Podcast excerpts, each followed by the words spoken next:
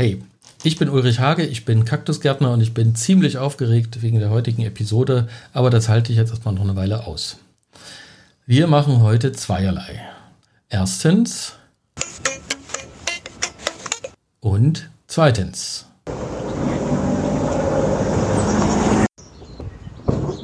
Aber vorher gibt es noch einen Nachtrag zur letzten Episode, äh, der Geschichte vom letzten sächsischen Kaiser und der Königin der Nacht.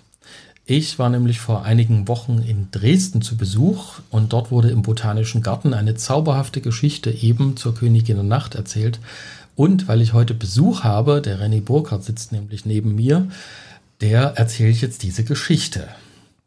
Zu dieser Geschichte, die du in Dresden gehört hast, gibt es kleine Details noch dazu. Es war in den 60er Jahren, als das passiert ist, und äh, Zeitpunkt nahe zu die äh, Königin der Nacht blühte. Und äh, zu dieser Blütezeit sind Tausende von Besuchern gekommen. Es waren so viele Leute, dass die Polizei eingeschaltet werden muss, um die Leute einigermaßen so in den Griff zu kriegen, weil das Ganze ist eigentlich nur explodiert. Cool. Das macht Königin der Nacht im Botanischen Garten in Dresden. Es hat auch bei uns ähm, zu DDR-Zeiten ein Fest der Königinnennacht gegeben. Das feiern wir leider nicht mehr. So ein bisschen haben wir es umgekehrt gemacht mit dem Kakteenessen. Aber das ist gar nicht Thema heute. Wir starten jetzt erstmal damit.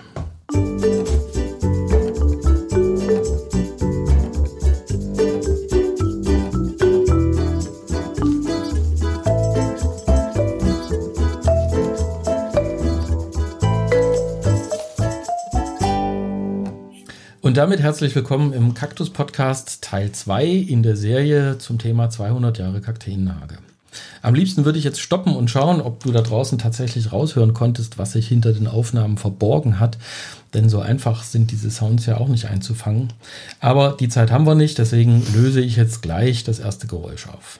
Gleich. Vorher steigen wir aber erstmal ein, weil uns erwartet heute tatsächlich eine ziemliche Promi-Dichte. Und wir beginnen gleich mal mit dem ältesten noch lebenden Promi. Das ist nämlich der Großvater. Und damit ist nicht mein Großvater gemeint, also nicht Walter Hage und auch nicht dieser hier.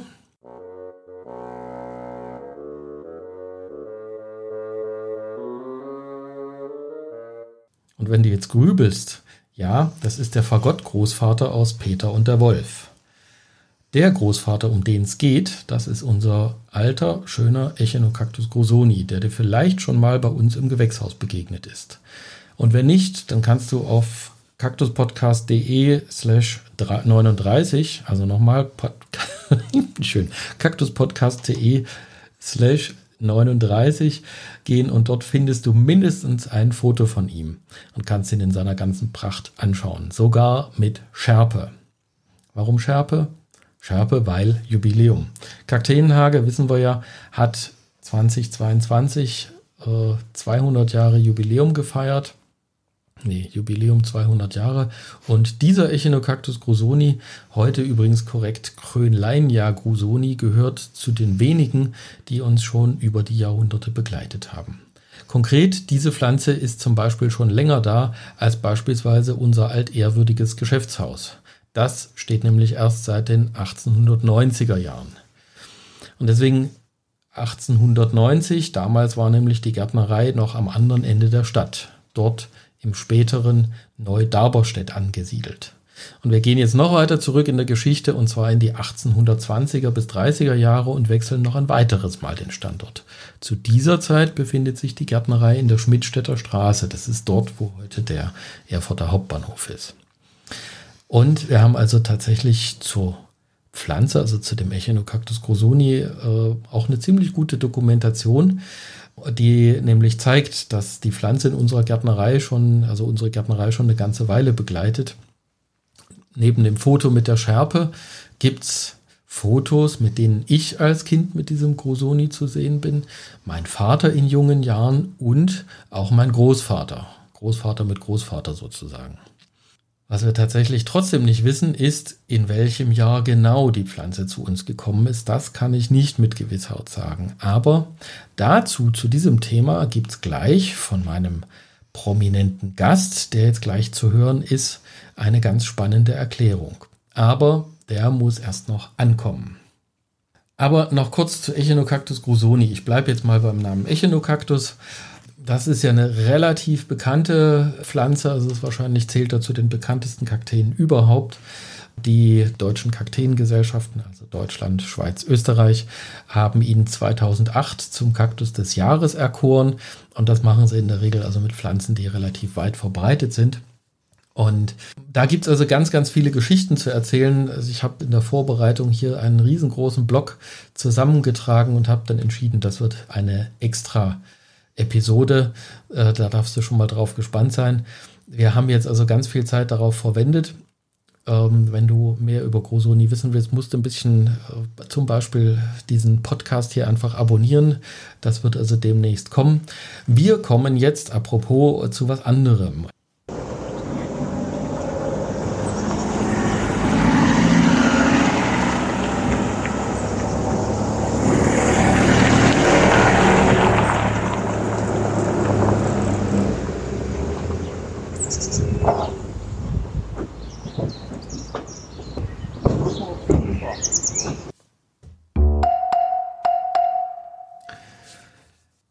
Das, was du jetzt gehört hast, das sind, ich erkläre das mal, die Reifen einer, nein genau, von zwei Limousinen auf Schotter. Und ich habe nachgeschaut, meine betagte B-Klasse ist übrigens auch eine Limousine, die war es aber nicht.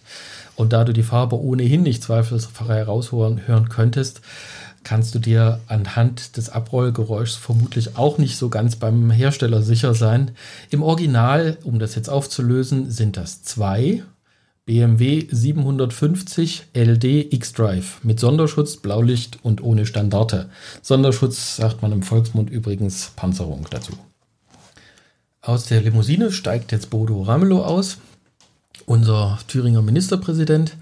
Und äh, bis der hier ist, erzähle ich ganz kurz ein bisschen was über ihn. Er stammt übrigens aus Osterholz-Scharmbeck das ist für manche Kakteenleute tatsächlich ein bekannter Ort.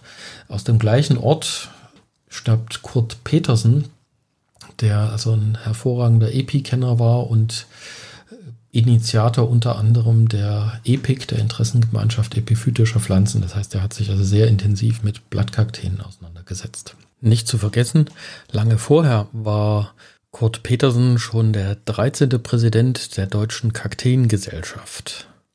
Und weil ich mich ja so intensiv mit den Autos beschäftigt habe, Bodo Ramelow fährt mitnichten immer nur 6 Liter BMW-Limousinen.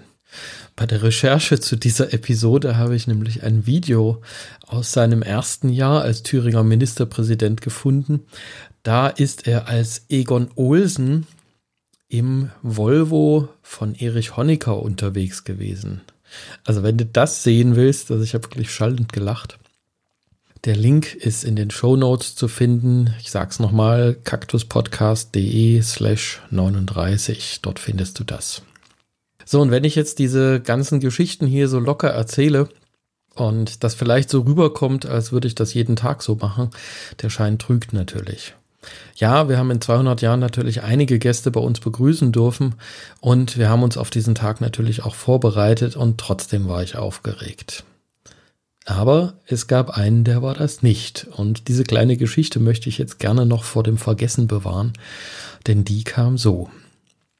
Der MP kam vom Parkplatz angestiefelt und ich begrüßte ihn am Großvater, also am Grosoni. Mein Vater, Hans Friedrich Hage, war neben uns ins Gespräch vertieft und hatte den Gast irgendwie nicht gleich mitbekommen. Und da ich wusste, dass also sein Personengedächtnis nur wenig besser ist als meins, habe ich ihm versucht, bei der Vorstellung äh, jetzt eine Brücke zu schlagen. Ich sagte also, mein Vater, wies auf meinen Vater, unser Landesvater, Bodo Ramelow. Aber offensichtlich durchschauten also gleichzeitig beide mein Ansinnen. Äh, es gab jedenfalls ein schallendes Gelächter darüber. Und ja, wir mussten also alle lachen. Das war aber wirklich so ein Moment, der ist also offensichtlich vielen Gästen in Erinnerung geblieben und meine Schwester hat diesen Moment für unser Gästebuch festgehalten. Also das ist jetzt in unserem, die Zeichnung von ihr ist unserem Gästebuch und die findest du übrigens auch im kaktuspodcast.de. Und Jetzt ist Bodo Ramelow da und steht im Gewächshaus und erzählt etwas zu seinem Bild. Hier kommt Bodo Ramelow. Wenn wir auf das Bild hier blicken, sehen wir zwei Dynastien, die sich treffen. Die Familie Seidel, die Familie Hage. Die Familie Seidel, viele Hofgärtner, spezialisiert auf Rhododendron Azaleen. Die Familie Hage, die zu der Zeit auch schon als Gärtner Tradition hat, seit dem 17. Jahrhundert. Und wir gehen jetzt weiter, nachdem der Urknall über die Königin der Nacht passiert ist, zu dem Treffen wenige Jahre später, als der Hage, der da noch als äh, Auszubildender, als Lehrling da ist, hier schon seinen Betrieb eröffnet hat und auf einmal schneit ihm der Großherzog rein. Da vorne war es noch der König von Sachsen, hier ist es der Großherzog von Weimar und ähm, Hage sieht ihn, dass der Großherzog reinkommt und will sich ordentlich anziehen und zieht sich ganz schnell die Jacke an. Und der Großherzog sagt, um Gottes Willen, hier ist es so warm, ich ziehe meine Jacke auch aus. Also eine, eine Anerkennung des Großherzogs von Sachsen-Weimar seinem Hofgärtner gegenüber, der sich zu diesem Zeitpunkt schon spezialisiert hat. Ob es allerdings stimmt, dass hier dieser berühmt, die berühmte Schwiegermutter Sitzgelegenheit zu diesem Zeitpunkt schon da war. Das würde ich jetzt gerne in das Reich der Mythen überleiten, denn 1828 tauchte auch dieser Geheime Rat auf, also den der Karl August da sich herangeholt hatte. Der Geheime Rat, also Johann Wolfgang von Goethe, der aus Frankfurt-Main eingekauft war und hier, Herr Hage, treffen sich unsere Geschichten. Also in einem Punkt treffen sie sich nicht. Ich und Kakteen, zwei fremde Welten treffen sich. Ähm, da habe ich Vertrauen auf Sie, dass Sie damit ordentlich umgehen. Ich schaffe es nie. Ich weiß nur, dass Herr Goethe, bevor er hierher kam, von meinem Vorfahren getauft wurde in Frankfurt-Main. Das ist mein Ur, Ur, Ur, Ur, Ur, Ur, wie viel Zeit haben Sie? Großvater, Johann Philipp Fresenius, und er hat die Eltern Goethes getauft. Äh, und meine Mutter ist eine von Fre eine Fresenius aus dieser Linie, aus der Urlinie der Fresenius aus Niederwiesen. Insoweit taucht also Herr Goethe hier auf und der Mythos sagt allerdings, dass mit ihm verbunden der Schwiegermuttersitz sei. Darüber wird immer viel erzählt und es gibt ganze Geschichten. In der Anna Amalia kann man da Bilder zu sehen. Aber wie das so ist mit den Mythen, es kann nicht sein weil tatsächlich der Schwiegermutter sitzt, der Kaktus, um den es da geht, der mexikanische Goldkugelkaktus. Dieser mexikanische Goldkugelkaktus kommt erst 50 Jahre nach Goethe überhaupt hierher. Aber der Mythos hält sich, ich finde, sollte man auch pflegen. In jedem Fall ist aber bestätigt, 1828 Johann Wolfgang von Goethe besucht die Gärtnerei Hage spricht mit dem Gärtner Hage und überzeugt sich. Man muss wissen, Goethe ist neben dem, was wir heute so schätzen, ein Universalgenie. Er ist jemand, der tatsächlich sich um Bergbau gekümmert hat. Er hat in Ilmenau die abgesoffenen Gruben wieder geöffnet und hat es geschafft, dass selbst solche technischen Dinge wie Bergbau sich organisieren haben lassen. Und zwischendurch ist er noch durch die Welt gewandert, hat gewichtige Weltliteratur geschrieben. Und um es am Schluss zu erzählen, in einer Zeit, die gerade kriegerisch bestimmt ist und die uns gerade große Sorgen macht, auch den Gärtnern große Sorgen macht. Ich will mal sagen, Goethe war derjenige, als er geholt worden ist und das Stadtschloss von Weimar gerade abgebrannt war, hat Goethe sich die Malays angeguckt und hat festgestellt, das Erste, was wir machen, wir schaffen das Militär ab.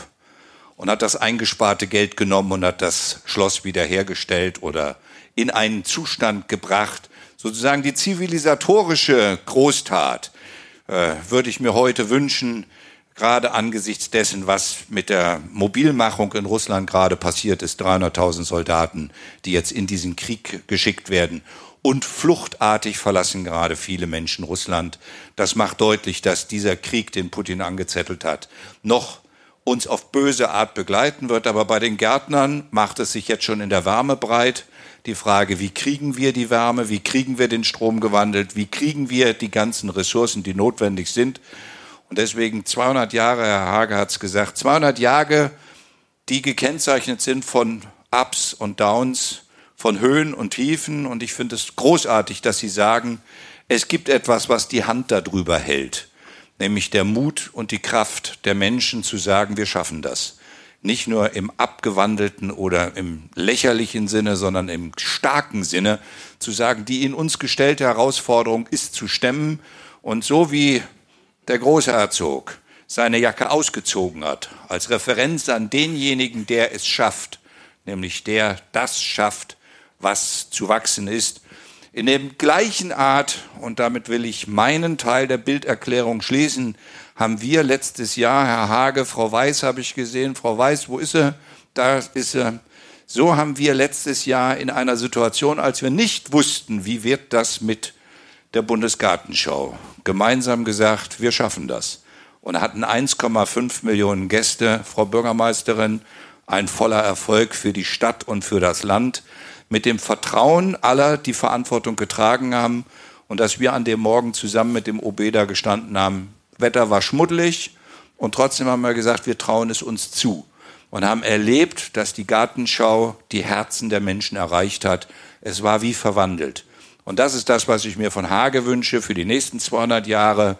Nicht nur Schwiegermutter sitze, sondern mit der Kraft und dem Vertrauen, wir schaffen das weiter so. Alles Gute den Hages und große Anerkennung für 200 Jahre, die älteste Sukkulentengärtnerei der Welt die älteste Kakteengärtnerei.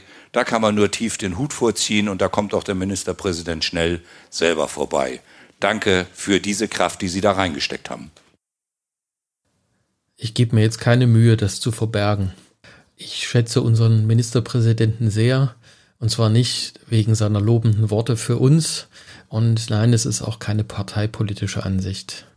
Ich schätze Menschen, die weiterblicken wollen, die aufrecht sind, die Fehler machen können und die auch bereit sind, die sich einzugestehen. Und das ist bei beispielsweise Wolfgangs Tiefensee oder Bernhard Vogel so. Äh, ich denke an Hans-Dietrich Genscher oder Helmut Kohl. Und das ist auch bei ganz normalen Menschen so. Und ich bin froh, dass ich viele solcher normaler Menschen zu meinen Freunden zählen darf. Das Bild vom Großherzog, der sich die Jacke auszieht und dem Gärtner zugesellt, daran habe ich mich erinnert übrigens, als ich mit eben diesem Bodo Ramelow im letzten Sommer im Harz in der Nähe vom Dreiherrenstein auf einer Borkenkäferflecht äh, Bäume aufgepflanzt habe. Der Fototermin, der war vorbei, die Kameras waren eingepackt und alle offiziellen Reden waren gehalten. Und wir haben zu zweit Bäume gesetzt. Wir haben dabei geschwitzt, schweigend und ohne Jacke. Sowas muss ein MP nicht machen. Aber er kann es machen. Und das ist diese Nahbarkeit, das ist die Geste, die mich von Ernst August eben auch beeindruckt hat. Die da oben, das sind nämlich auch Menschen. Ihr Job, das ist ein anderer und ich beneide sie ehrlich gesagt nicht darum. Auf bald und bleib happy. Bis dann. Das war's für heute.